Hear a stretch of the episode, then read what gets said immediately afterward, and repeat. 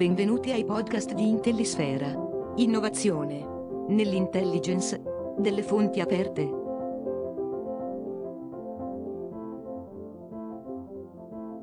Seconda puntata.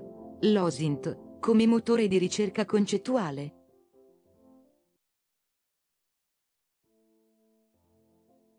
In Open Source Intelligence Application Layer viene evocata la possibilità che l'intelligence per le fonti aperte possa essere considerata anche come una intelligence delle discipline, nel momento in cui si considerano le discipline come fonti aperte del sapere umano. Le discipline sono definite come partitioni artefatte del sapere e sono realizzate con lo scopo di facilitare l'educazione e l'insegnamento quindi in buona sostanza la trasmissione di aree di conoscenze omogenee. Il perimetro di queste aree di conoscenze omogenee è pertanto tracciato dall'uomo a seconda dei casi in modo più o meno preciso, più o meno definito. Una netta e rigida definizione del perimetro disciplinare è qualcosa che favorisce forse l'acquisizione delle nozioni da parte dei discenti ma probabilmente non rappresenta la condizione migliore per le attività di ricerca e di innovazione dei costrutti disciplinari.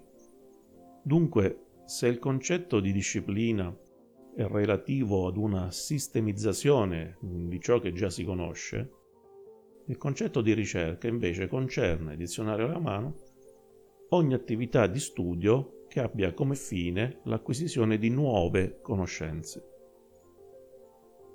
Sebbene si possa dire che le attività di ricerca vengano senza dubbio poste in essere all'interno delle discipline, o comunque anche all'interno delle discipline, è chiaro che discipline e ricerca presentano attitudini in qualche modo contrastanti, se non opposte. Le discipline infatti tendono a raggruppare, a classificare, a storicizzare i concetti. La ricerca tende invece a decostruirli, a ricollocarli, innovando la topologia e la topografia delle reti di relazioni che li collegano. Ed è esattamente a questo punto che nella ricerca emerge la necessità di una prassi interdisciplinare, ovvero di quei comportamenti e di quelle posture che agevolino e non limitino questa attività di esplorazione, decostruzione e ricostruzione concettuale. Ma dov'è che entra in gioco l'intelligence delle fonti aperte, o meglio, la nostra proposta di teoria generale per l'intelligence delle fonti aperte. Si è detto all'inizio come uno degli argomenti principali della teoria generale sia quello di considerare ogni oggetto in osservazione come una fonte potenziale. Dunque se le discipline possono essere considerate come fonti del sapere, allora forse non è così ardito ipotizzare anche che i concetti intesi come idee e nozioni che esprimono i caratteri essenziali e costanti di una data realtà, siano le fonti della conoscenza disciplinare. Con una precisazione però, ovvero il concetto di concetto, perdonate la ripetizione necessaria, riguarda qualcosa, pensiero o idea, che si forma all'interno della mente di un individuo. Dunque, si tratta di qualcosa che, secondo la definizione offerta da Nonaka, può certamente essere classificata come conoscenza tacita. Ciò vuol dire, molto banalmente, che ad essere fonti delle discipline, cioè a fare le discipline, non sono tanto i concetti, bensì le narrazioni che gli individui fanno dei propri concetti. E pertanto, in buona sostanza, le prassi di esplicitazione della conoscenza tacita. Va da sé, invece, che il processo che interessa il discente è esattamente l'opposto, ovvero la tacitazione di conoscenza esplicita erogata dalle discipline. Anche le attività di ricerca necessariamente presentano questo andamento oscillante tra fasi di tacitazione di conoscenza esplicita e fasi di esplicitazione di conoscenza tacita.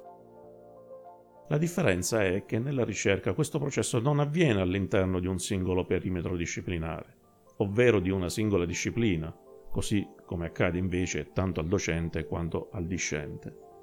Le attività di ricerca tendono a sconfinare, a sovrapporsi ai perimetri disciplinari, seguono percorsi necessariamente trasversali portano con sé il proprio carico vagante epistemico e si pongono in senso critico nei confronti dei formalismi e delle classificazioni che gli ambiti disciplinari precostituiti di volta in volta trasmettono. Ed è esattamente in questo che sta il motore della interdisciplinarità e della innovazione disciplinare. È un motore sicuramente potente, ma che, proprio per via delle sue prestazioni, può esporre al rischio di indesiderate e talvolta rovinose escursioni fuori strada.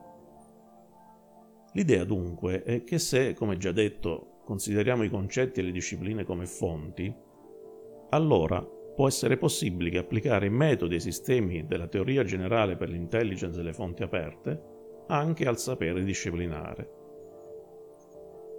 Muoversi all'interno dei saperi, dei concetti e delle narrazioni di concetti orientarsi all'interno dei processi di tacitazione e esplicitazione di concetti e conoscenze, costruire percorsi euristici all'interno della complessa rete di relazione tra saperi, concetti e conoscenze, è certamente una cosa assai complessa. Non si può fare a meno però di notare l'attinenza di quanto appena sopra descritto ad un'idea, se vogliamo, aumentata di network delle fonti, così come descritto all'interno della trilogia dedicata alla teoria generale.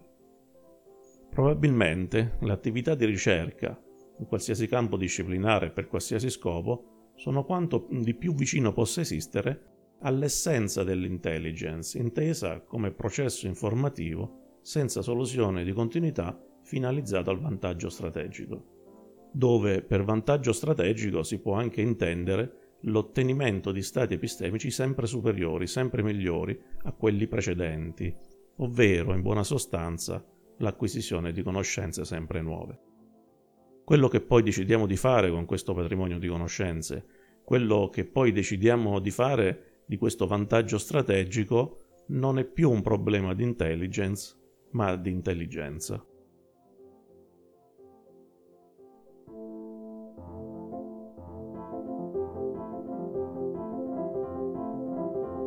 Fine della seconda puntata www.intellisfera.it